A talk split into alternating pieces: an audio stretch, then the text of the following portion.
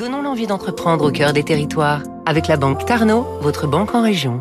Alors, je vous donne l'heure précisément. Il est 6h58 et 17 secondes. Le gros plan avec vous, Fabrice Nadi, sur un acteur historique des montres, bien sûr.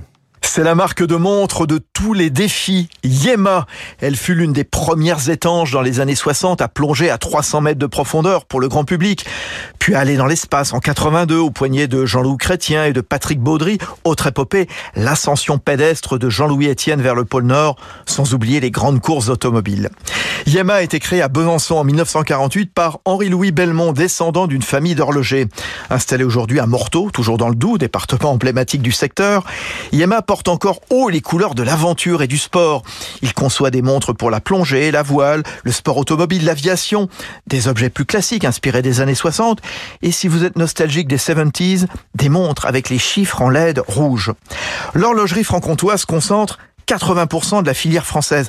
Yema veut porter les couleurs du Made in France. William Germain, son directeur de marque. Depuis, je vais dire, 4-5 ans, il y a un nouvel essor sur le marché de la montre. On a cette ambition à relocaliser complètement la fabrication de nos composants et même plus, et ça, ça serait euh, une première quasiment pour une maison horlogère française indépendante, c'est aussi à fabriquer nous-mêmes certains composants. Et nous, on est très fiers de pouvoir redonner euh, des couleurs à l'horlogerie française. Relocalisation, en tout cas Yema veut rester sur les belles montres mécaniques. Pas question de se mettre pour l'instant sur les modèles connectés. C'était Territoire d'excellence sur Radio Classique.